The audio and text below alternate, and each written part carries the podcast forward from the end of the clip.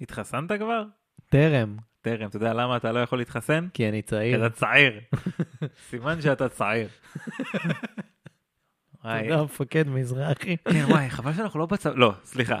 אני לא רוצה להיות בצבא עכשיו, אבל אילו היינו בצבא עכשיו, זה יכול להיות נחמד בכל ההיבט הזה של צעירות ופזם, ואני אתחסן. אתה לא זה, כל השטויות האלה. אה, תחסן איזה שנתיים fuck. וואלכ, מהמזרק שלי שאני התחסנתי עשו את הדיסקית שלך. איך, זה בכלל לא אפשרי מבחינת כמויות חומרים. זה לא אותו... זה לא אותו חומר. פולימר. זה לא אותו פולימר. אבל באמת, אה, מדובר בנושא רציני למחצה. כן. לא, רציני באמת. ולמה אני מדבר איתך על זה? כי אני השבוע, או שבוע שעבר, לא משנה, נחשפתי כאילו first hand ל, לפחד שזורעים באנשים אה, מחיסונים, מהמם. אבל כאילו ממש קיבלתי את זה מהמשפחה שלי, כאילו את הסרטונים שעוברים, מגיע כזה מכמה גורמים במשפחה שלי שכאילו מפחדים מהדבר הזה. ורציתי באמת לראות במה מדובר. למה? מאיפה? למה כאילו אני, המעגל שלי, של החברים שלי, של החברים של החברים שלי, של כל האנשים שאני פוגש ומדבר, לא כל כך פוגש בימים אלה, אבל כל האנשים שאני מדבר איתם, גם בעבודה, גם זה, למה החיסונים הם קונצנזוס כל כך חזק, וזה הגיוני לחלוטין, אבל לעומת זאת, באנשים כל כך קרובים אליי מהצד השני, אני מקבל כאילו וייבים כאלה של פחד. אז רציתי לראות מהם החומרים האלה שהם נחשפים אליהם. אה, לשמחתי זה לא היה רדיום, אלא רק סרטונים מוזרים ביוטיוב. אה, אחד, אה, שמעתי לך כמה דקות ממנו, כן. לפני, ככה בזמן שהתארגנו יותר פה. מדי. כן, כמה דקות יותר מדי, ולא אמרתי לך שהמראיין במרכאות שם, כי הוא פשוט נוכח שם, מי שמאזין לאותה דוקטור אה, מיכל הרן, אה, זה משה פייגלין. אה, זה מסביר הכל. זה מסביר הכל, הוא כאילו כנראה מייצג שם את הפרצוף האמין, המשרה אהה. ביטחון, הוא כמו איזה רב חמוד שאתה רוצה שיספר לך סיפור, והוא יודע לספר סיפור. כן, זה בערך כל מה נגיד הוא שהוא סיפר יודע. לנו שהוא הולך לקבל שמונה מנדטים, אנחנו יודעים איך זה נגמר. זה היה יופי של סיפור. זה היופי של סיפור. אמ, ובכל מקרה, היא מדברת שם, ואתה יודע מה, אני אתן לה, כאילו, היא דוקטור, אני לא דוקטור, אבל אם יש דבר אחד שאני יודע, ובגלל זה הפודקאסט הזה הוא בפורמט שהוא ולא באחד אחר, זה כשמישהו מבלבל את השכל על משהו שהוא לא מבין בו, וואו. זה נורא נורא בולט. כן, אנחנו למדנו, אני חושב, במהלך אה, שלושת השנים שלנו בתוכנית הזאת, כן. לזהות חרטוטים. אפשר להגיד, אפשר להגיד זה בביטחון, והיא פשוט מלהגת שם. כן. ושמעת אפילו בקטע הקצר הזה שהיא אומרת, "אה, אז אני שואלת את בעלי, ואני שואל את בעלי, ובעלי אומר לי ככה, ובעלי אומר לי ככה, ובעלי הוא הרי בתחום, ואני הרי זה, וזה ברור שאת מחרטטת ואת לא מפסיקה לדבר רק כי את לא יודעת על מה מדברת. אין ספק. ואני, ההדיוט, סתם אני אתן דוגמה, נגיד, היא מנסה להציג דוג... משהו לגבי החיסונים, שהם לא בדקו אותם, ולא בטוח, ולא מפורט בשום מקום איך זה עובד ואיך זה, זה לא נכון. ההדיוט שאני קרא מאמרים מפורטים עם הקבלה לתחומים שאני מכיר ממדעי המחשב לצורך העניין, שמסבירים בדיוק איך הדבר הזה עובד, ואני מבין איך זה עובד. אז הם בונים על זה שאתה תשמע את הסרטון הזה ואתה לא תחפש את מה שכתוב בו. אה, כנראה, הם בונים על זה בצדק, כי לאנשים אין כוח ל- ללכת ולחפש כן. ולבדוק דברים שהם ברור. מעבר למה שמוגש להם באותו רגע. אה, ולכן זה כל כך אפקטיבי גם, הסרטונים האלה. ומי שפחות מיומן, זה מצחיק להגיד את זה, כן, היום, אבל זה עדיין המצב, מי שפחות מיומן באינטרנט ומי שפחות ראה זבל לאורך השנים, יש אוכלוסיות שגם פחות נחשפות באופן כללי לאינטרנט ולדברים אקראיים, או שכזה, אתה יודע, אני קורא רק מיילים, זה אותם רק... אנשים שב-1994 אמרו לך, אה, אה, אל תכניס באינטרנט שום דבר, יבוא איזה איש ו- וידעו מי אתה וידעו עליך הכל, ואז 25 שנה אחרי זה קראתי באינטרנט שביידן הוא אה, איש לטאה, אז כנראה שזה נכון. כן, אז כנראה שיש לנו נשיא עכשיו שהוא לטאה, ובטח אתם מרוצים. אה, אתם- אתם מרוצים. אז כאילו, למרות שאנחנו בזמן הזה, לא יודע, ב-20 פלוס שנים האחרונות, אתה יודע, גילינו את האינטרנט שוב ושוב ושוב, וביוטיוב, וברדיט, ובפורומים, וב, וב, ובכל הסושיאל מדיה וזה, יש אנשים שההיכרות שלהם והחשיפה שלהם לאינטרנט נשארה פחות או יותר אותו דבר, וכשהדברים האלה מגיעים אליהם, והם ערוכים בצורה, לא הייתי אומר טובה, אבל מספקת, ויש אנשים עם טייטלים מפוצצים, שעלולים להיראות שהם מדברים בביטחון, למרות שאני אומר בוודאות שאין להם מושג על מה הם מדברים, אז זה קונה אותם וזה מפחיד אותם, ואז כאילו, יותר קל לא לעשות בהיבט הזה. היה לי עכשיו, אה, בזמן שדיברת וזרקת כל מיני פלטפורמות, זה, והרדיט וזה, אז היה לי רגע מאוד בומרי בראש עכשיו, כן. אה, שלא הוצאתי אותו החוצה בזמן, אז אני אוציא אותו עכשיו. כן, יש לנו את כי- כל הזמן כי שבעולם. אמרת את כל האלה ברשתות חברתיות, ורציתי לעשות כזה, כן, והטלגראס שלהם וזה, אבל לא עלה לי בראש השם הנכון, אז מה שחשבתי בראש, רגע, איך אומרים את זה? זה עם, זה עם אה, סמים קלים וזה, הווידאגרם. אה, מה שעלה לי בראש זה מדהים, הווידאגרם. ווידאגרם. כן. סמים קלים, מחיר כבד, יעקב, מחיר כבד. סמים זה גול עצמי, פעם היה במגרשי הכדורגל. וואו, נכון. נכון. ואף לא מילה על כפיר אדרי, אני רוצה לשמוע פה. פרשת הפדרים. פדרין, כולם פתאום נהיו קימאים באותה תקופה. אח, הפדרין. וואי, כן, זמנים טובים יותר וטובים פחות. כן. anyway, יש הרבה בולשיט מסתובב באינטרנט. וואו, כל- רוב האינטרנט זה בולשיט באיזושהי צורה, ב... כאילו זה... תמיד זה למה מנקודת לא הנחה גם אליי, או שמישהו שזה מנסה מגיע אליי למכור ואני פשוט משהו. מסנן את זה על אוטומט. יכול, העיניים שלי לא רואות אפילו את זה. כי אתה כל כך רגיל ל... אפילו ת- תחשוב הרבה יותר אחורה. תחשוב על אה, באנרים של אתה זוכה בהגרלה של אה, זה, כן. מי לוחץ על זה?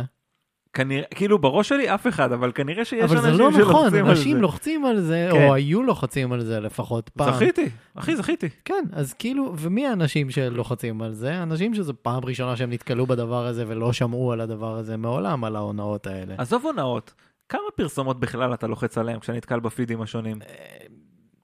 אחת, literally אחת, נראה. אחת, כאילו overall, לחצת כן. אולי על אחת. אולי. אמ, אני יכול להגיד אפס, אני לא לוחץ על פרסומות. בכלל, גם אם יפרסמו שם את הדבר שאני הכי צריך בעולם, לא Mhm. לוחץ. ככה אני חונכתי באינטרנט בהתחלה שלו, כן. אני לא מאמין לשום דבר, נכון. אוקיי? אני פשוט לא לוחץ על הדברים האלה. אבל זה לא עובד ככה. כאילו היום אני כבר עובד בתוך התעשייה הזו, ואני רואה חברות שמתקיימות על זה שהן משקיעות דולר בפרסום ומביאות user שמבזבז שני דולרים.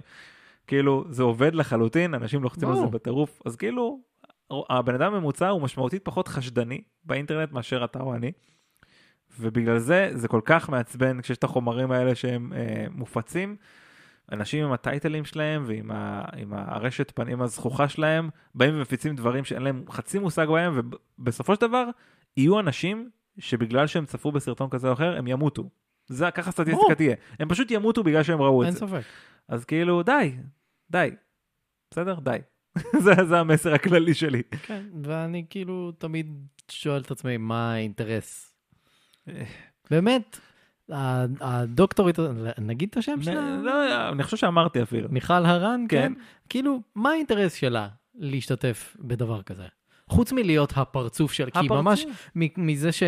מכמה דברים שראיתי בטוויטר בשבועות, חודשים האחרונים וזה, ממש ראיתי את הפרצוף ואת השם שלה כמה פעמים, והבנתי שהיא פחות או יותר uh, ה-go-to, שכשרוצים לתת מישהו שכביכול מבין, כן. אז מראים אותה כי היא דוקטורית כן. למשהו. הנה היא דוקטור, אתה יודע יותר טוב מדוקטור? אולי בחלק מהדברים, כן, אולי. יכול להיות. אולי. מסתבר שאני יודע לקרוא מאמרים לא פחות טוב ממנה, כי היא טוענת שאין מידע על אני משהו לא- שקלירלי אני- יש עליו מידע. אני לא בטוח שהיא לא יודעת לקרוא את זה, היא פשוט כאילו מתעלמת לחלוטין מהאינפורמציה הזאת ומסתירה אותה ממך. יש מצב. כן. אני, אני לא רוצה לייחס זדון לדבר הזה, אני פשוט חושב שיש פה איזה שילוב של חוסר הבנה מוחלט של הדבר, פלוס פחד מובנה, פלוס רצון כזה, תחושות שליחות מטורפת לבוא ולהפיץ את הדבר הזה. אבל יכול להיות שאני טועה, כן? יכול להיות שזה Mm. כאילו בוא נטריל את כל העולם ונראה אותם, לא יודע מה, אבל כאילו... כן, זה קצת קשה להבין מה עומד מאחורי הדבר הזה, וזה גם מה שיושב לאנשים שמאמינים לזה בראש, שאומרים, למה כן. שהיא תשקר לי בהיבט הזה? אולי לא במודע, אולי פשוט לא במודע. אולי מתוך אמונה שלמה במשהו שהוא שגוי. זה, וזה לא פחות מסוכן, פרהפס. perhaps. Um, בזמן שאנחנו שמים פתיח, תקבעו תור אם אתם בגיל, ואם אתם לא, אז בואו נחכה ביחד.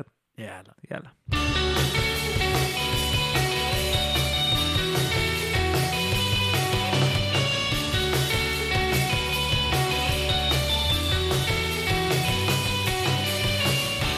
שלום. מה קורה? וואלכ, איך יופי. אתם? ברוכים הבאים לעוד פרק של מה יש בזה? אתה, אלעד יצחק, יאללה. אני קובי מלמד, ואתם מלשינים. מלשי... זהו. וואו, ככה לפתוח בעלבון. אני חושב כן. אתה- אתה, אתה מכיר את זה שכאילו, יש אה, אנשים שקוראים לקבוצת המעריצים שלהם בשם מסוים, נגיד להלק הוגן היה את ההלקמניאקס שלו בטח, בטח. וכאלה, אז המאזינים שלנו הם המלשינים. כן, אני לא בטוח שזה שזה יתקבל יפה, אבל תדווחו לנו. כן, מה אתם חושבים על זה? תלשינו. תגידו לנו מה דעתכם על הכינוי החדש. כן. אה, מגניב, יופי, עשר. אחלה, אז מה שלומך? שמע, אמ, העיקר הבריאות. העיקר הבריאות. אה, יותר מזה, אני שמח לראותך. או, פס טו פס. אנחנו בכל זאת פה, אתה יודע, עושים פה זה עבודת, אה, עבודה חיונית במסגרת הדבר, אז אין מה לעשות. ותשמע, אני מרגיש, ש... אני מרגיש שאנחנו תקועים באיזשהו לופ, כאילו אתה במציאות. חושב. אוקיי. כאילו, אני יודע שאנחנו תקועים באיזשהו לופ. כאילו, אתה יכול, אם היית מתעורר לפני שנה, וכאילו עכשיו היית פשוט רואה פחות או יותר את אותו זה, יש. בחירות, יש קורונה, כן. יש, כאילו, די, אפשר שתתחלף כבר העונה הזאת. אי אפשר כאילו להמציא גימיקים חדשים. אי אפשר שמחר אתה פתאום, פתאום תבוא בתור איזה פקיד מס הכנסה ותחליט שאתה מפוצץ את כולם מכות. למה אין קורונה 2? נגיד. יש מוטציות, שלא תגיד. כן, סבבה, אבל זה לא מספיק. זה לא מספיק. אני. רוצה- את הקורונה שמצמיחה לי יד מהמצח. אה, כזה. אתה ישר הולך לפרימיום. קורונה שמחזקת אנשים. וואו, זה יכול להיות מוטציה מטורפת. תביא לי את זה. כן. כאילו, ממש נהיה מוטנטים. זה כמו- זה כמו כולסטרול, למה אין את הקורונה הטוב? למה החיידק הידידותי למה אל-קזאי. בחדשות מדברים רק על מה שרע? למה לא מספרים על כל הדברים הטובים? ומה עם השלום עם האמירויות? או, כן, כן, מה שטראמפ עשה בשבילנו, בשביל אה, ישראל. די, קובי, אתה יודע שזה מע- מעצבן חלק מהמאזינים? כן, חלק המלשינים, אז בוא תמשיך. כן, אמ, זהו, אה, תשמע, די מיציתי את הלופ הזה, אני חייב להגיד. מהמם. כי- ואני בן אדם שממצה ממש מהר, אז מיציתי אותו ממש מזמן. וכאילו, חלאס, כמה אפשר לפתוח חדשות לראות סקר מנדטים דרמטי? די, זה לא דרמטי. וואו, לא. זה בקושי סקר, ואלה בקושי מנדטים, אוקיי? זה באמת לא, זה לא עושה לי את זה. אפשר כבר להתקדם, כאילו לעשות פסט פורוורד, להעביר את הפתיח בנטפליקס, כאילו להגיע אני- לשלב שבו... אני מת שיעלו פשוט איזה סקר כזה בקטע של, לא יודעים, זה אותו דבר. זה מה שתכתבו, הלאה. כזה עמית סגל מסתכל עליך וכזה שרגינג כזה, כאילו, לא יודע. אני לא- מה- אנחנו במרץ? אני לא- אני, אני, אי אפשר לדעת מה יהיה. כאילו, תגידו קצת האמת. קצת, בלי בושה. כן. טוב, מעוניין לשמוע בחוקי הפורמט או שיש לך פה איזה. מנהלות, אני לוגיסטיקה? רוצה אבל, אני רוצה אבל, שתיתן לי את חוקי הפורמט כן. בחיקוי של זאב רווח. אני לא בטוח שאני יודע לעשות חיקוי של זה. זה בדיוק, זו בדיוק הסיבה למה אני רוצה שתעשה את זה. וואי, אני צריך לחשוב על איזה, על... אה, זה- הכרכרה. כזה. וואלה קובי. הוא מוצא סיפור אמיתי אמיתי שקרה באמת. סיפור צדיק. אבל וואלכ, הוא נשמע מופרח. אנחנו נשמע את הסיפור הזה בפעם הראשונה. בלי לדעת שום דבר עליו מראש, ככה, דף חלק. ומה שיוצא יוצא, כבוד הרב. לא נערוך שום דבר, הכל יעשה בטייק אחד. מצוין. יופי, אני ממש שמח שעשית את זה. ואם מישהו לא הבין, אז כאילו, too late. הקטע של אה, זאב רווח האהוב עליי, יכול להיות שציינתי את זה כבר באיזשהו פרק. אה, יש איזה, אה, אתה יודע, מהסרטי אה, דרג ב' שאף אחד לא כזה בורקס? מכיר ולא זוכר איך קוראים לה, כן, אבל אה, לא מהלעיתים. באמת, איזה? יש, אני לא זוכר אפילו איך קוראים לסרט הזה, אבל יש איזה סרט שהוא כזה, או שהוא מנהל במסעדה, או שהוא בעלים של מסעדה, או משהו כזה. כן. ואיזה חבר שלו אומר לו, תגיד, מה אתה עושה אם אה, יש איזה בחור אה, שמדבר באנגלית ואתה רוצה שהוא יבוא אליך למסעדה? אני עומד בתוך המסעדה ואני אומר לו, come here. ומה, אוקיי. ומה אתה עושה אם הוא עושה לך המון בלאגן במסעדה ואתה רוצה שהוא יצא לך מהמסעדה? אני יוצא החוצה מהמסעדה ואני אומר לו, come here. וואו, מאיפה הבאת את זה? אני לא זוכר אפילו. יש לו כל כך הרבה סרטים, באמת. כן. אין סוף. איזה, הייתה, זה- אה, לא, מסאז'יסט צמרת זה נראה לי של... זה דוביגל. זה דוביגל, כן. השטג דוביגל, יש. מהמם. אה, למה, כאילו, איך דוביגל נהיה כוכב קולנוע? איך כאילו זה לא מוזר? אנחנו מתפלאים כאילו ממגפה עולמית, אבל זה שפאקינג דובי גל, מה הוא היה סמל מין כאילו באיזשהו שלב? זה, כן, אתה יודע, זה- זה זה היה מצחיק, כי הוא בחור קטן. כאילו. שורט פאקר, זה אומר. כן. זה היה אירוני ומודע לעצמו לפני שהמושג הזה היה קיים. דובי גל. לא, אני חושב שזה נעשה ממש בשיא הרצינות. אני גם חושב. אה, טוב, אז יאללה, בואו נצלול פנימה אה, אל נושא הפרק. אה, נושא שקיבלנו עליו מספר בקשות לאורך השנים. האם הוא לילדים או לא לילדים? אה, כן. כאילו מה, יש נאצים, אבל... מתבגרים? אה, יש נאצים? אני- אני כאילו- מרוצה. אבל ילדים מכירים נאצים, אז אני חושב שזה היית. אומר, היינו מביאים את פישלר. Mm, Mm. mm, נכון. לא, אם אה. היית אומר, זה היה הורס את הפורמט, קובי. זה היה הורס אותו לחלוטין. מה חשבת על עצמך? תקשיב, אה, אני רוצה שתדע על מה הפרק הפעם. חשוב לי שתדע. כן, אז אה, טוב, אז בוא ניכנס פנימה. אה, חואן פויול גרתיה. לא נשמע נאצי עד עכשיו. אה, נשמע כמו. בלם של ברצלונה. אה, חואן פויול גרסיה נולד ב-14 בפברואר 1912 בברצלונה. Mm, פויול. כן, אה, אבל לא. הוריו הבעלים, הוריו היו הבעלים של מפעל כותנה, וחואן היה השלישי מתוך ארבעת ילדיהם. אימא שלו הייתה קתולית אדוקה שהלכה כל יום לכנסייה, בעוד שאביו היה חילוני עם דעות מאוד ליברליות, במיוחד ביחס לתקופה. אה, בילדותו חואן למד בפנימייה דתית מחוץ לעיר, אה, אבל בגיל 13 הוא עבר לבית ספר בברצלונה, שאותו ניהל אדם שנהג לשחק קלפים עם אבא שלו. אה, אני מציין את זה פשוט כי זה הדבר היחיד שהצלחתי למצוא על האדם הזה. על האדם, בכל מקור שתחפש, אה, אז תמיד יציינו את זה שבגיל 13 הוא עבר ללמוד בבית ספר, שאותו ניהל מישהו ששיחק קלפים עם אבא שלו. כן, בטח אתה יודע, קראו לו כזה אלברטו קלפים או משהו כזה, זה כמו ב- בתמונות יפואיות, אם כבר זה עלה הרבה השבוע. יש כזה דמויות שהן חד-ממדיות ויש. להם כינוי על שם התכונה כן, של... זה, זה בתמונות יפויות יש את זה, ובאוהדי בית"ר. נכון, כאילו עוזי גופייה. עוזי גופייה. לא, שם היה אלברט הבקבוק בתמונות נכון. יפואיות. קלאס. כן. קראו לו העורב. וואלה!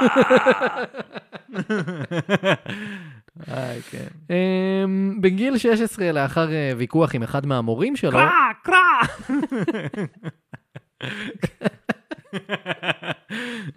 לאחר ויכוח עם אחד המורים שלו, החליט חואן שהוא עוזב את הלימודים והתחיל לעבוד בחנות לחומרי בניין. אה, משם הוא התקדם לניהול בכמה עסקים שונים, בעיקר הוא ניהל אה, איזה בית קולנוע. זה ידוע. שטמבוריה היא הרי מקפצה לקריירה שלך. יכול להיות שהייתה מקפצה בחנות. יכול להיות שהיה סולם פשוט, נראה לי שזה מה שהיה. יש מצב. Um, במקביל, הוא למד חקלאות בבית הספר המלכותי לעופות. נו. די, נו. אתה יכול לחזור על זה רגע למשפט הזה? הוא למד חקלאות? הוא למד, uh, הוא, כן, uh, גם היום אפשר לעשות תואר בחקלאות. בבית כן, ספר המלכותי לעופות? בית הספר המלכותי לעופות. כן, כן, בקטלוניה. גאט. אה, אביו של חואן נפטר ב-1931, כשחואן היה בן אה, 19. אה, המשפחה הייתה במצב כלכלי די טוב בזכות המפעל המצליח אה, של המשפחה. אה, באותה השנה חואן התגייס לשירות החובה שלו בצבא הספרדי, שזה שישה חודשים באותה תקופה היה. אה, חואן שירת בחיל הפרשים.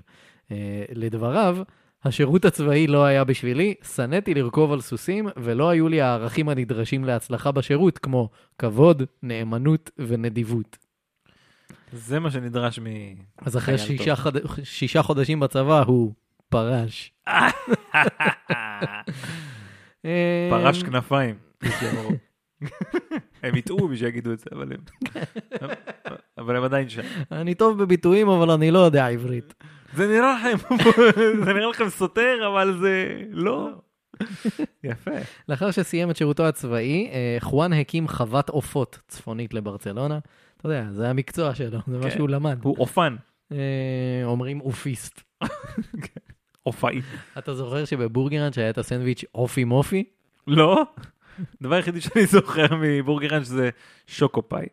אה, היה שוקו פאי והיה גם אה, טפו פאי. טפו פאי? כן, שזה עם אה, פיל תפוחים. הבנתי, אבל כן. כאילו למה שנרצה את זה כשיש שוקו פאי? שום סיבה, אבל כן, היה גם אופי מופי, כי זה אופי. רוף. עוף עם עם אופי. אופי. כן.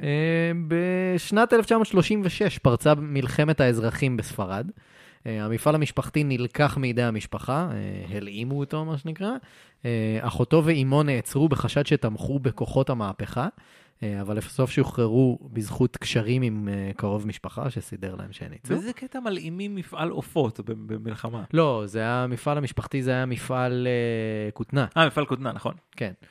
היה לו אה, חוות עופות, בלי קשר. נכון.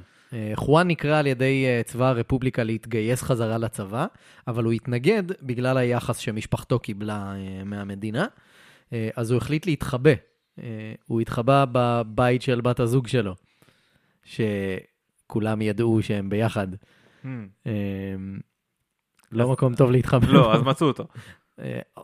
הדיווחים. סו, הדיווחים סותרים בין האם יום אחרי או יומיים אחרי, אבל, אבל תפסו אותו מאוד מאוד מהר. אמ, פויול שהה אה, בערך שבוע במעצר, ואז שוחרר על ידי אה, קבוצה של כוחות המהפכה. אה, הוא התחבא אצלם ל... למשך תקופה, עד שהם סיפקו לו תעודת זהות מזויפת, כדי שהוא לא יצטרך להתגייס שוב. עכשיו, תעודת הזהות המזויפת והממש בדויה שלו, הייתה זהה לחלוטין לתעודת הזהות הרגילה שלו, חוץ מגיל. במקום 24 היה כתוב 60. אבל הוא צריך להיראות בן 60. כן. טוב. איכשהו זה עבד. זה פשוט עבד. כן. והחליטו לא לגייס אותו. אני בן 60, אחי. אחי. אשכרה שחררו אותו בזכות תעודת הזהות. אני מניח שפשוט היה איזה מישהו שעובר על זה כזה נורא מהר, ואה, הוא בן 60 טוב, יאללה, נקסט. כן. ולא סתם איזה מישהו שאשכרה בדק. איזה תחושת שליחות אבל בשביל כל מזייפי אה, תעודות הזהות שבמקום סתם לעזור לילדים לקנות סיגריות ובירה הם כזה היי הנה קח תשתמט. כן. אתה בטח תשתמט בזה מתישהו. אוי. אמ, משם חואן קיבל מהמדינה חוות עופות, אבל מהר מאוד הוא גילה שהתנאים שקיבל היו גרועים מדי לחווה, והחווה לא תוכל להיות רווחית, כאילו עסק שלא יצליח להתרומם אני ממש ולעוף. מתבאס שהוא חווה את זה. כן. לעוף כן. אה, למרות זאת, הרשויות ציפו ממנו אה, לספק אה, תפוקה רצינית, וההתעסקות איתם הייתה פשוט יותר מדי עבורו. הח- החוויה גרמה לו לפתח שנאה עמוקה למשטר הספרדי הרפובליקני, אז הוא שוב זייף מסמכים, והצטרף מחדש לצבא הרפובליקני בתור אה, מתקין כבלים של אה, טלגרף. אה, פרס תשתית. כן, אה, מתוך מחשבה של, כאילו, אני שונא אותם, אבל אני מצטרף אליהם, אה, מתוך מחשבה שברגע שהוא יקבל את המשכורת הראשונה שלו, הוא יערוק לצד השני. פשוט היה לחוץ כנראה קצת על כסף או משהו. כזה. אה, ואכן, בספטמבר 1938, חואן פויול גרסיה ערק לצד השני במלחמת האזרחים, והצטרף לצבא הלאומני, שזה הכוחות של אה, גנרל פרנקו, אה, כן. ופשיזם וכזה. כן. אז, אז הוא הצטרף לשם, אבל מה, מהר מאוד הוא הבין שגם עם הלאומנים הוא לא מסתדר, כי הוא לא האמין באידיאולוגיה הפשיסטית של פרנקו. אה, והוא גם חטף מכות מהמפקדים שלו כשהוא הביע באיזו שיחה אה, קצת סימפתיה למ- למשפחת המלוכה בספרד. פשוט כיסחו אותו. אה, חואן אה, פיתח שנאה עמוקה לשני הצדדים במלחמה. אה, הוא התנגד לפשיזם ולקומוניזם, ולכן הוא גם שנא את המשטר הסובייטי בברית המועצות, וגם את המשטר הנאצי אה, בגרמניה. חואן נגד העולם מה כן. שנקרא. אה, במכתב לקרוב משפחה באותה תקופה הוא כתב, אני גאה לומר שאומנם שירתתי בשני הצדדים במלחמה, אך מעולם לא יריתי ולו כדור אחד. מבלי שנורתה ירייה אחת. כן. לאחר השחרור הוא הכיר אישה בשם ארתלי גונזלס. ארתלי. ארת... אה, אני לא יודע אם זה, ב- כאילו אני מנחש, כי ככה תמיד אומרים לנו שקטלונים מדברים. קטלנים. קטלה, נכון. תודה נדב יעקבי. אה, אז אה, הוא פגש אישה בשם ארתלי גונזלס, אה, השניים התחתנו ונולד להם בן בשם ז'ואן פרננדו. ב-1939 פרצה מלחמת העולם השנייה. כן. אה, חואן רצה להצטרף לכוחות הברית, והגיע שלוש פעמים שונות לשגרירות, לשגרירות הבריטית במדריד, בתקווה שהבריטים ירצו לגייס אותו בתור מרגל. הם לא רצו. לא. הוא הגיע לשם שלוש פעמים שונות והם לא הסכימו, הם כזה, "אתה- אתה לא בשבילנו. אז הוא החליט לשנות כיוון, אה, והוא פנה לנאצים. מה? אה, והמטרה שלו הייתה, אה, אני מקווה שהם יגייסו אותי אה, כמרגל, ואז אני אלך לבריטים ואציע את עצמי בתור סוכן כפול. יפה, אז הוא... בעצם בוא נתחיל מזה שהוא מתנדב לנאצים. כן. כן. אני לא יודע אם מתנדב, הוא כאילו מצפה לתשלום, אני מניח. כן, אבל כן. אבל הם לא מצפים לבואו, בוא נגיד נכון. ככה, כן. אה, חואן ניגש אה, לבית דפוס במדריד וסיפר לבעלים שהוא עובד בשגריר, בשגרירות הספרדית בליסבון. אה, הוא הצליח לשכנע אותו, והבעלים הדפיס לו דרכון דיפלומטי רשמי של ממשלת ספרד, של מדינת ספרד. פשוט רשמי. כן. אוקיי. אה, לאחר מכן הוא, כאילו, מן הסתם הוא לא עובד שם, אבל היי, יש לי דרכון דיפלומטי אה, כן, רשמי. כן, אפשר להגיע עם זה רחוק. לאחר מכן הוא זייף מסמכים שהצהירו שהוא נוסע במסגרת עבודתו אה, פעמים רבות ללונדון, הלוך חזור, כאילו. אז אה, אחרי שיש לו את המסמכים האלה, אה, בשלב הזה הוא פנה אה, לסוכן ביון גרמני בשם פרידריך, שהיה מוצב במדריד. אה, פרידריך, אגב, אה, שם הקוד הממש סודי ומורכב שלו אה, בספרד היה פרדריקו. וואו. כן. Uh, הוא הציג לפרידריך את כל המסמכים שלו, ופרידריך מיד השיג אישור כדי לקבל את פויול uh, בתור מרגל של הנאצים. הסתדר. ככה, במיידי. כן. אז פרידריך העביר לו קורס מזורז בריגול, הוא לימד אותו כתבי סתרים והצפנה, הוא, נת- הוא לימד אותו איך לעבוד עם דיו בלתי נראה וכל מיני כאלה. Uh, תראה, זה עט שהצד השני שלו כזה. Uh, בסיום ההכשרה, אתה הופך את זה, היא מתפשטת. אה, בסיום ההכשרה, פויול קיבל חוברת לפיצוח מסרים מוצפנים של הנאצים, ממש כאילו עם כל הקודים ואיך אה, מוסרים אותם. אה, ובנוסף לזה, הוא קיבל גם 600 פאונד אה, להוצאות. ככה, שיהיה לך. כן. המשימה שלו, אה, ש- המשימה שהנאצים נתנו לו הייתה להשתקע בבריטניה ולגייס רשת של סוכנים בריטים שתומכים בנאצים. פויול מיד עזב את ספרד, אבל הוא לא טס לבריטניה, אלא הוא עבר לגור בליסבון. פשוט עבר לגור שם. כן. טוב, הוא כבר שגריר, אז למה לא? הוא רכש uh, מספר ספרי טיולים לבריטניה, וכמה ספרים על התרבות הבריטית, וגם ערימה של uh, מגזינים uh, בריטים מאותה התקופה. Uh, ובמקביל הוא הלך לספרייה הלאומית וצפה שם במלא צילומי חדשות באנגלית, כאילו, של הבריטים. פשוט ישב ועשה תחקיר, כן. אה, ובאמצעות כל המידע שהוא רכש, פרויול התחיל לשלוח דוחות, אה, ממש דיווחים מפורטים, חזרה לפרידריך, בהם הוא סיפר שהוא מסתובב ברחבי בריטניה, ושהוא מגייס רשת של סוכנים, ומצאתי את הזה פה, והנה מצאתי את ספר ההוא לו פה. סיפורים. ממש. אמ, עכשיו, הדיווחים שלו היו כל כך מפורטים, שהגרמנים היו משוכנעים שהבן אדם בלונדון, כאילו, ומסתובב ברחבי בריטניה ומוצא אנשים. מדהים. אמ, בנוסף, הוא גם ממש אה, דיווח על אה, כל הדברים שהוא קונה, וכרטיסי אה, רכבות, ואוכל, וחדרי מלון, וזה, כי צריך, כי אני מסתובב בבריטניה, וזה, אז הם גם שילמו לו על כל ההוצאות.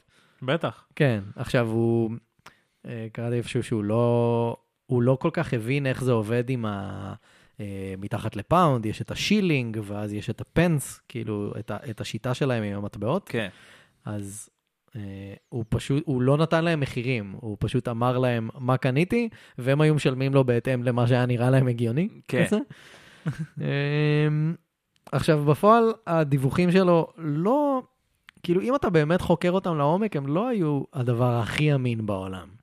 כאילו, אה, הוא סיפר על איזה סוכן שהיה לו, אה, סוכן שחי בגלזגו, סקוטלנד, וכתב שהסוכן מוכן לעשות הכל עבור בקבוק יין. עכשיו, כאילו, בגלסגו, כן, זה לא לא בחירה טובה של באותה משקה. תקופה, כן, זה כן. לא אמין. לא הגיוני. בכלל, אה, והוא גם סיפר אה, שהוא גייס אה, סוכן אה, הודי, אה, שקוראים לו דיק. סתם. זה לא שם הודי בכלל. לא, אבל באיזה... לא, בקטע של יש לי סוכן מפה, סוכן משם, יש לו, היה לו סוכן מגיברלטר, היה לו סוכן אה, מבפלו, כל מיני כאלה. מקומות אז- שקשה להתחקות אחריהם. אז הסוכן ההודי שלו, קוראים לו דיק. דיק. אמ, בסוף 1941 רשויות הביון הבריטיות מצאו את המכתבים של פויול. אה, הבריטים קבעו שהדיווחים נראו אה, נראים ממש אמינים אה, ברמה גבוהה, אז הם פתחו במבצע גדול, אה, הוא, הם, הם לא עובדים איתו, אז, אז הם לא יודעים שזה הוא. אז הם פשוט פתחו במבצע ממש גדול בקטע של בוא נמצא את רשת המרגלים הזאת אה, שיש אצלנו. אוקיי. אז במשך כמה חודשים הם מחפשים את האנשים האלה אה, שמופיעים בדוחות האלה. אה, ואז בפברואר 1942 פויול הגיע למשרד רשמי של חיל הים האמריקאי בליסבון ופשוט סיפר להם את כל הסיפור. אה, וכדי להוכיח את עצמו, הוא שלח מכתב לנאצים משם, שבו הוא סיפר על שיירה של כוחות מחיל הים האמריקאי, שכביכול נעה באיזה שטח ששייך לנאצים. אז הנה מגיעה אליכם חוליה, והם באים מפה ובאים לשם וזה. וכמה ימים לאחר מכן, האמריקאים אה, הבחינו בכוח גדול של חיל הים הנאצי שסייר באותו האזור בחיפוש. בחיפוש אחרי אותו... כן. שיירה. אז האמריקאים הבינו את הפוטנציאל של הבן אדם, כן. והם יצרו קשר עם הבריטים, הם אמרו, לו, הם אמרו להם כאילו, קחו את הבן אדם הזה עכשיו. אה, ובאמת הוא מתחיל לעבוד בשלב הזה אה, עם המשטר הבריטי. באפריל 1942 פויול עבר עם משפחתו לבריטניה, וקיבל שם את שם הקוד בובריל, בובריל. אה, על שם מוצר מזון בריטי. אתה מכיר וג'מייט או מרמייט? לא? התמציא, יש את הצנצנות הצהובות האלה של אה, מרמייט. הבריטים והאוסטרלים אוהבים את זה. מה זה? זה תמצית אה, שמרים, אה, שאתה מורח על לחם, הם בדרך כלל אוכלים את זה אה, עם זה זה חמאה ממרח כזה. פשוט? כן, כזה. אוקיי. אז הבובריל הזה הוא נראה די דומה, אבל זה תמצית בשר. מוזר ביותר. נשמע מזעזע. אמ, קיצר, אז על שם זה קראו לו, כאילו, זה היה... בוא לפה, כבד קצוץ. מה זה? אה, הוא היה הסוכן הכפול היחיד בבריטניה שמעולם לא באמת עבד עם הצד השני. הוא כן, אבל כן. הוא מספיק טוב בשביל להפעיל את הצד השני. כן, בדיוק. אבל בגלל שהוא אף פעם לא באמת עבד אצל הנאצים, אז הבריטים ישר חושבים שהוא אמין יותר וסומכים עליו יותר, כי אין את הסיכוי הזה שהוא סוכן משולש, כאילו, כן. שהוא יבגוד בהם חזרה. הבן אדם פשוט, כאילו, מהרגע הראשון פעל נגד עובד עליהם. הנאצים. כן. Um, עכשיו, בגלל שהוא היה uh, מתחזה כל כך טוב והיה כל כך משכנע, אז uh, בסופו של דבר הבריטים החליפו לו את uh, שם הקוד מבובריל, הם נתנו לו את שם הקוד גרבו, על שם השחקנית גרטה גרבו. כי הוא שחקן, כי הוא שחקן. כן. ולא שחקנית. לא, כן, אוקיי. אבל כאילו היא נחשבה לשחקנית הכי טובה, כזה. בסדר. Uh, הבריטים הצמידו לפויול uh, סוכן צמוד בשם תומאס האריס. לא תומאס, תומאס. כי הוא ממוצא ספרדי. Um, הוא בריטי ממוצא ספרדי. שיתוף הפעולה ביניהם היה מצוין, והם עבדו בקצב אדיר. זה כאילו, הם יצרו רשת של 27 סוכנים מומצאים לגמרי, וממש כאילו לכל אחד מהם היו את המסמכים הרשמיים שלהם, אה, כאילו את, ה, את הדרכונים הדיפלומטיים וה, ותעודות הלידה שלהם, וכאילו ממש השקיעו בסיפור חיים של 27 אנשים שלא קיימים בכלל, אה, והם כתבו בסך הכל 315 מכתבים לנאצים. והממוצע של המכתבים האלה זה היה 2,000 מילים למכתב. כאילו, וואו. הם מפרטים מאוד, הם וואו. כותבים המון. Uh, והמכתבים האלה הגיעו לתיבת דואר בליסבון שהוקמה במיוחד עבורם. עכשיו, מרוב מכתבים, בגלל שהם כאלה ארוכים והם כותבים כל כך הרבה, אז הגרמנים פשוט לא הצליחו לעמוד בעומס, uh, אז הם הגיעו למסקנה של, טוב, הם כנראה מספקים לנו את כל המידע שאנחנו אי פעם נצליח לק- לקבל מבריטניה, אז הגרמנים בשלב הזה הפסיקו לחפש uh, מרגלים בבריטניה, פסיכי לגמרי. עד סוף המלחמה. יואו. כאילו, הוא והעובדים שלו היו היחידים אה, שהנאצים העסיקו בבריטניה. פשוט שלחו להם פייק ניוז כל הזמן, וזה, הם כל כך האמינו לזה שהם התמכרו לזה. כן, מדהים. וכאילו, בהתחלה הוא היה שולח אינפורמציה שהיא פשוט לא אמיתית, ואז הם הגיעו למסקנה של, אנחנו לא רוצים שיעלו עלינו, שכל האינפורמציה שאנחנו נותנים היא שגויה, אז הם התחילו לתת אינפורמציה או דברים שהם ידעו שהנאצים כבר יודעים, כאילו נגיד איזה... אה, איזה מדריך למשתמש לאחד המטוסים שלהם, אז הם ידעו שכבר הייתה דליפה לגרמניה, אז כאילו, אז הם מסרו להם את זה בקטע של אנחנו לא בטוחים אם יש לכם את זה, אבל הנה כן. המ- המדריך הזה, אז או אינפורמציה שכבר יש להם, או אינפורמציה לא באמת חשובה, הם היו מספקים הרבה כאלה, או מה שהם עשו בעיקר בסוף הרבה, זה פשוט לספק להם מלא אינפורמציה נכונה וחשובה, אבל באיחור. כן, כזה. הגיוני. אמ, לדוגמה, בנובמבר 1942 אה, התחיל מבצע, מבצע שנקרא אה, מבצע לפיד, Operation Torch, אה, שבמסגרתו פלשו כוחות בריטים לצפון אפריקה. פויול שלח מכתב לנאצים שסיפר על ספינות בריטיות רבות שעזבו את חופי בריטניה בדרכן לצפון אפריקה, אבל רשות הדואר הבריטית בכוונה עיכבה את המכתב הזה, והוא הגיע יום אחרי שכל הספינות כבר הגיעו, אז כבר אין להם מה לעשות עם זה. כן. אה, הנאצים אה, שלחו לו מכתב בחזרה בתגובה, והם כתבו, חבל שהמכתב שלך הגיע מאוחר מדי, אבל הדיווחים האחרונים שלך היו מצוינים. מדהים. כן. הם פשוט לא חושדים לרגע. כן.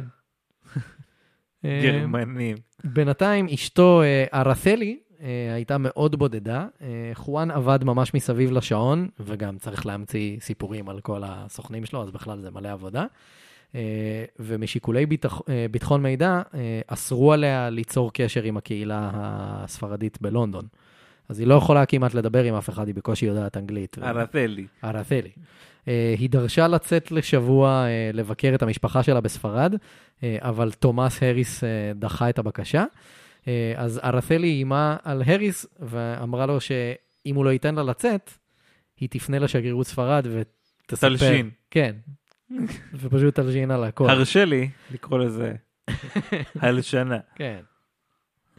אה, אז הפתרון של פויול היה ממש פשוט. הוא זייף מכתב התפטרות, שכאילו הוא הראה לה לפני שהוא שולח להם. אה, הוא זייף מכתב התפתחות, התפטרות כביכול בגלל ההגבלות שהם נתנו לאשתו. אה, ואז הוא סידר שכמה אנשים אה, מרשות הביון אה, יבואו בתור שוטרים ויעצרו אותו. Hmm. אז הוא פשוט גר במשך כמה ימים בבית של תומאס האריס, כביכול במעצר. במעצר. עד שאשתו השתכנעה ואמרה, טוב, טוב, אני מוותרת, רק תשחררו אותו ותחזירו אותו הביתה. הבן אדם פשוט זייפן, כאילו 360 מעלות. אה, אבל היו מקרים שבהם הנאצים כעסו על הסוכנים הבדיוניים של פויול. אה, במקרה אחד, כוח ימי גדול אה, של הבריטים יצא מאחת הערים שכביכול היה בהן סוכן של פויול, והם בדקו איתו כאילו לגבי העניין, אז פויול סיפר שהסוכן שלו, וויליאם גרברס, גרברס? כן, אוקיי. הוא סיפר שהסוכן שלו מאוד מאוד חולה פשוט, אז בגלל זה הוא פספס את התנועה של הכוחות. אה, כמה ימים לאחר מכן, פויול כתב להם שהוא עצוב מאוד לדווח על מותו של גרברס ממחלה קשה. אוי. אה, בסוף המכתב הוא כתב, הלוויה פרטית, נא לא לשלוח פרחים. אה, הוא אפילו סידר שהעיתון המקומי ידפיס מודעת אבל על גרברס, מטורף. והנאצים שלחו לו מכתב תנחומים ארוך מאוד. תשמע, בהוקרה על שירותו. כן, הוא עשה עבודה מאוד יפה.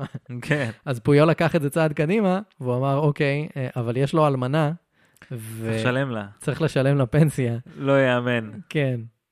אז הפנסיה הזאת הלכה ישר לחשבון בנק נוסף שהוא פתח לעצמו. והם פשוט נאצים שלחו לו כסף על כן, אדם על- שלא היה קיים ומת. כן. זה מושלם. אמ, ב-1943 הנאצים החליטו שנמאס להם לשבת ולחכות למכתבים של פויול, אז הם הקימו uh, תקשורת רדיו מוצפנת עם פויול, מה שמאוד הקשה עליו, כי כאילו, אתה יודע, אין לך הרבה זמן לעבוד עליהם, כי זה לא מכתבים. אתה צריך כאילו להיות ממש זריז ולמצוא תירוצים מהר כן. ולענות מהר. Uh, פויול אמר לנאצים שכדי ש... uh, כדי לוודא שהבריטים לא יעלו על התקשורת בין הצדדים, הוא יצטרך את שיטות ההצפנה המתקדמות ביותר שיש להם. Hmm. אה, אז הנאצים כמובן סיפ... סיפקו לו את אה, מערכת ההצפנה המתקדמת שלהם, והוא ישר הפנה אותה למפענחים הבריטים, כן. אה, שהשתמשו בציוד הזה, ובמיוחד בטקסטים שהוא שלח ואז הוצפנו על ידי המערכת, כן. אז הם השתמשו בזה כדי לפענח את שיטת ההצפנה הנאצית. עצם פענוח הקוד הזה, אני מניח שהרבה אנשים יודעים את זה, שפענוח הקוד של ההצפנה הנאצית נחשב עד היום לאחד מהאירועים הכי חשובים אה, במלחמת, בהכרעה של כן. מלחמת העולם השנייה. אה, מיוחסת לזה המעורבות של אלן טיורינג. בדיוק, כן. אה, הוא היה אחד מהמפענחים בעצם. אלן טיורינג, דיברנו עליו, אני חושב, בפרק יש הקודם מצב, אפילו. הוא שווה פרק בפני עצמו. כן, הוא נחשב לאבי מדעי המחשב yep. והבינה המלאכותית. למדתי הרבה מהשיט שטיורינג המציא. כן? הרבה, כן. וואלכ. ראית Imitation Game? כן, הסרט? כן. כן. אחלה עם, סרט. אה, בנדיקט קמברבץ'. כן. אה, בינואר 1944 הנאצים הרגישו שאירוע גדול הולך לקרות בזירה האירופאית. אה, וביקשו מפויול למצוא, למצוא להם כמה שיותר מידע בנושא. אה, בעלות הברית יצרו את מבצע פורטיטוד, 42. מבצע עוצמה. כן. אה, מבצע שמטרתו אה, להטעות את הנאצים ולספק להם מידע שגוי אודות הפלישה המתקרבת לנורמנדי. או כמו שחואן קורא לזה, יום שלישי. אז במשך חמשת החודשים שהובילו לאירוע, פויול שלח לנאצים מעל ל-500 מסרים ברדיו. דאם. אה, המסרים סיפרו על תכנון לפלישה בשתי חזיתות, אחת ב- בחופים של, בחוף של נורבגיה, והשנייה אה, על החוף של פא דה קלי בצרפת, אה, שזה בערך 300 קילומטר צפונית לנורמנדי, יענו מספיק רחוק. אה, פויול קיבל הוראה אה, להודיע לנאצים על הפלישה האמיתית לנורמנדי בסופו של דבר, אבל לעשות את זה בשעה מאוחרת, מאוחרת מדי כדי שהם לא יספיקו להביא לשם מספיק כוחות. אז uh, בשישה ביוני 1944, בשעה שלוש לפנות בוקר, החל פויול לשדר מסרים ברדיו לנאצים כדי להזהיר אותם כאילו, אבל אף אחד לא ענה. כי הם פשוט לא היו ערניים מספיק, אז אף אחד לא היה זמין. כן. Uh, והנאצים קיבלו את המסרים רק בשמונה בבוקר. עכשיו, כאילו, בין שלוש לשמונה, הוא ממשיך לעלות מולם ולתת להם עדכונים אמיתיים על דברים שקורים, כן. ואף אחד לא עונה. אה, ואז בשמונה בבוקר, אה, סוף סוף מישהו מהם מגיב ועונה לו, והוא, והוא אומר להם, אני ממש מאוכזב, אני ממש כועס. אה, הציטוט זה, אני לא מוכן לקבל תירוצים ורשלנות, לולא היו לי אידיאלים, הייתי עוזב ממש עכשיו. מדהים. החוצפה של הבן אדם הזה, זה פשוט לא ייאמן. אה, אבל למרות שהפלישה לנורמנדי החלה, הנאצים עדיין היו ממש בטוחים שהולכת להיות פלישה גם אה, בפא דה קלי, אה, ופויול המשיך לספר להם שהפלישה לנורמנדי זאת רק הסחה, זאת לא הפעולה הגדולה האמיתית. אם זה נראה לכם רציני, אז חכו שתראו מה קורה שם, אז כדאי שתשמרו שם הרבה כוחות. אז מה שקרה בפועל זה שהנאצים באמת השאירו מלא כוחות בפא דה שפשוט לא באו לעזור בנורמנדי. כן. וסביר להניח שזה מה שניצח. הם חיכו לפלישה שלא קרתה. כן. והם חיכו שם, כאילו, הפלישה לנורמנדי הייתה בשישה ביוני, הם חיכו שם עד סוף אוגוסט. מדהים.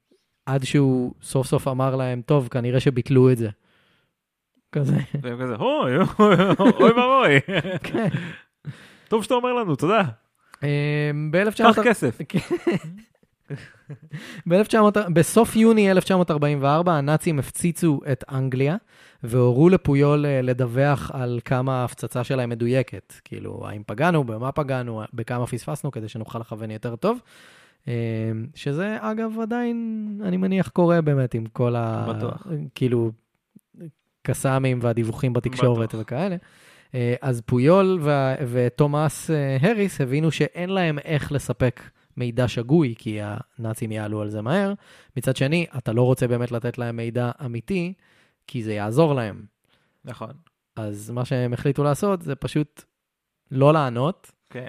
ואז כמה ימים אחרי זה, פויול חזר אליהם ברדיו ואמר, אה, אה, עצרו אותי, נלקחתי למעצר, הייתי שם כמה ימים, אז סליחה שלא עניתי לכם, כן. זה כזה. כבר מעלה חשד, אבל הייתי מאמין. אז כנראה שלא. לא, אה? אז זה ממש עבד. Uh, הוא ממש התנצל על זה שהוא נעדר וזה, והוא חזר. Uh, וביולי 1944 פויול קיבל את הדרגה השנייה והיוקרתית של אות צלב הברזל של הנאצים, שזה אות שהיטלר בעצמו מאשר וחותם עליו. העיטור הגבוה ביותר שניתן לחייל. אני לא יודע אם גבוה יותר, פחות וזה, אבל אני כן יודע שהיטלר בעצמו אישר וחתם על העיטור שלו. בטח. אה, פויול שלח להם מסר שבו נאמר, אני מאוד מודה לכם על הכבוד, אני באמת לא ראוי לכך.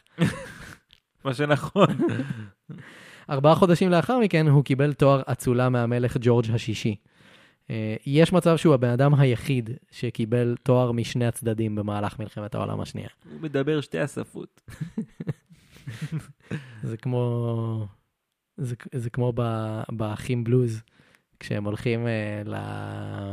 כשהם הולכים למסבעה הזאת אה, של הרדנקים, והם שואלים את, ה... את האישה שמנהלת את העסק, שואלים אותה, איזה סוג של מוזיקה יש לכם? והיא כזה, Oh, we got both kinds. We got country and western. כזה. אמ, יכול להיות שזה הרפרנס הראשון שעשיתי פה לאחים בלוז? אה, בין הראשונים, כנראה. קצת עצוב. בטח אבא יכעס עליי. אמ, לא, אוקיי, טוב. אמ, בסך הכל פויול קיבל מהנאצים כ-350 אלף דולר. oh my god. טוב, צריך לממן 27 אנשים. נכון? אה, הוא המשיך לשלוח מסרים לנאצים ממש עד סוף המלחמה, כולל אחרי שהיטלר התאבד. כאילו, הוא, הוא, הוא ממשיך לעבוד עליהם ממש עד השנייה זה האחרונה. זה כל מה שהוא יודע לעשות. אה, לאחר המלחמה הוא ממש חשש אה, מנקמה של הנאצים. אה, הוא התגרש מאשתו בלי קשר. והחליט- וואי, אני ממש מפחד שינקמו בי הנאצים. בלי בלי קשר, אנחנו צריכים אנחנו צריכים לדבר. די עם זה. כן. ב-1949 הוא נסע לאנגולה ושכנע את תומאס הריס להפיץ את השמועה שהוא מת באנגולה ממלאריה. אז הבריטים מבחינתם במשך שנים הבן אדם מת. אה, פויול עבר לגור בוונצואלה, שם הוא ניהל חנות ספרים, והוא עבד שם גם בתור אה, מורה לספרדית. אה, הוא התחתן מחדש, מה הוא הולך לדרום אמריקה? הוא לא יודע שלשם באים כל הנאצים? נולדו לו שלושה ילדים נוספים. בשנות ה-60, תומאס הריס נחשד בשיתוף פעולה עם הסובייטים. אה, ב-1964 הוא היה אמור להגיע לתשאול בנושא במשרדים של אה, MI5, סוכנות הביון הבריטית, כן. אה, אבל הוא מת אה, כשהרכב שלו התנגש בעץ, אה, והחשדות מן הסתם עד היום זה כן. ש... חיסלו אותו. כן, כי לא רצו שהוא ידבר. הסיפור של פויול היה לא ידוע במשך שנים רבות, עד שבשנת 1984 איתר אותו פוליטיקאי בריטי, שפשוט היה, פיתח אובססיה לנושא, ובמשך הרבה שנים כאילו חיפש איפה הבן אדם הזה.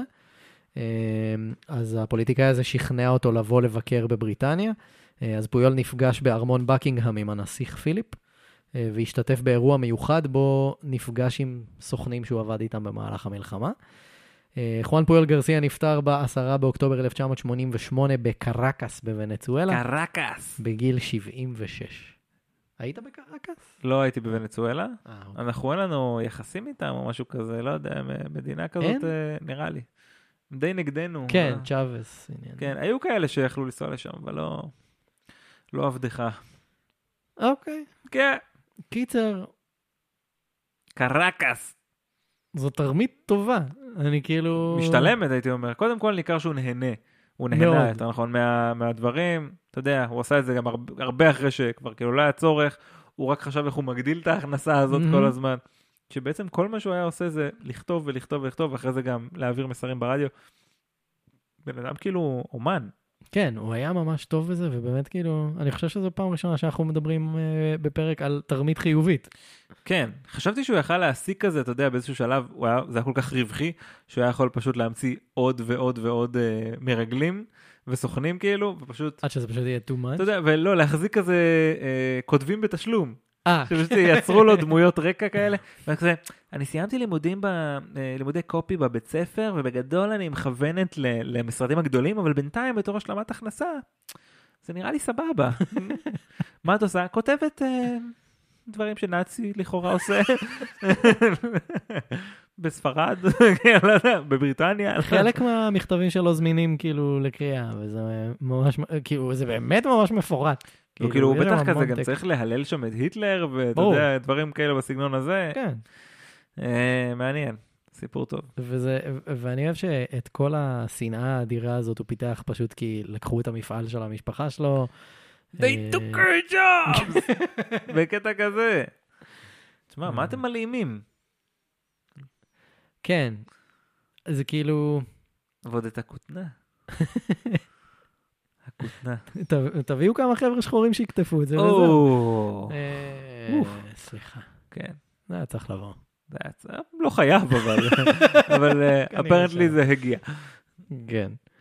אה, טוב, מגניב, אני כאילו, אני מאוד מתחבר לבן אדם, אני מאוד אהבתי אותו, וזה באמת פרק שרציתי לעשות כבר הרבה זמן. אולי כי גם אתה כמוהו ממציא סיפורים? יעקב? יכול להיות.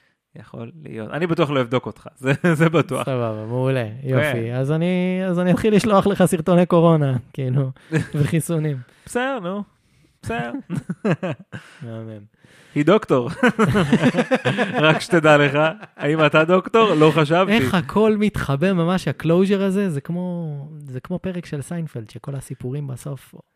זה, זה פודקאסט על כלום, על כלום. כן. תודה לארי דויד. גם עליו עשינו פרק, אין, אתה רואה, נכון. הכל מתחבר. אה, כי זה על כלום. מהמם. אוקיי, אה, וגם שם היה חואן, זה סיפור של בן אדם בשם חואן. וואו. ג'יזוס. איי, אני ממש עוקב אחרי כל הפרקים. כן. אה, טוב, אחלה, זה היה עוד פרק של... מה יש בזה? כן, ספר? ספר. אספר, טוב, מי שרוצה ככה להיכנס לאתר שלנו, מה יש בזה dot com, תמצאו שם את כל הפרקים, יש לינקים ל social שלנו, תוכלו למצוא אותנו אה, בכל אפליקציה פודקאסטים, כמובן, יש אותנו בספוטיפיי, באפל פודקאסט, בגוגל פודקאסט, באוברקאסט, ב Podcast Addict, ויש עוד מלא כאלה. Deezer. לא. Deezer, Weezer, פר- בפריזר. Weezer עשו לנו קאבר, וואי, איך החלום שלי. הלוואי. למרות שאת הקאבר של אפריקה, לא, כל לא. האלבום הזה של הקאברים שהם לא. הוציאו גם, פשוט לא. ביאס אותי בגלל שהם עשו בכוונה העתק מדויק, בלי לעשות את הגרסה ו- שלהם, אני מה? פחות אה, מתחבר. בשביל. העתק מדויק, פחות מתחבר. לא, זה לא הקטע. אמ, כן, אז כאמור, אנחנו בפייסבוק, בטוויטר, באינסטגרם. yes, קבוצת הפייסבוק שלנו. קבוצת הפייסבוק שלנו, מה יש בזה? הקבוצה. yes. תיכנסו, גועש שם, כבר עברנו את האלף חברים, וזה כיף נכון. גדול. חברים וחברות, יש לומר. זה נכון. אמ, כיף גדול, באמת קורה שם הרבה הרבה, אני בקושי מצליח לעקוב אפילו אחרי מה שקורה שם, וזה אדיר בעיניי. חוץ מזה, יש לנו ביוטיוב, מי שרוצה לשלוח לנו רעיונות לפרקים, ideas את מה יש בזה דוט קום, כמובן המון המון תודה לתומכים שלנו בפטריון, העמוד שלנו patreon.com/ מה יש בזה. אמ, נראה לי שכיסינו הכל. יפ. יעקב, תודה, היה תענוג. עד הפרק עד הבא. הפרק הבא. יאללה ביי.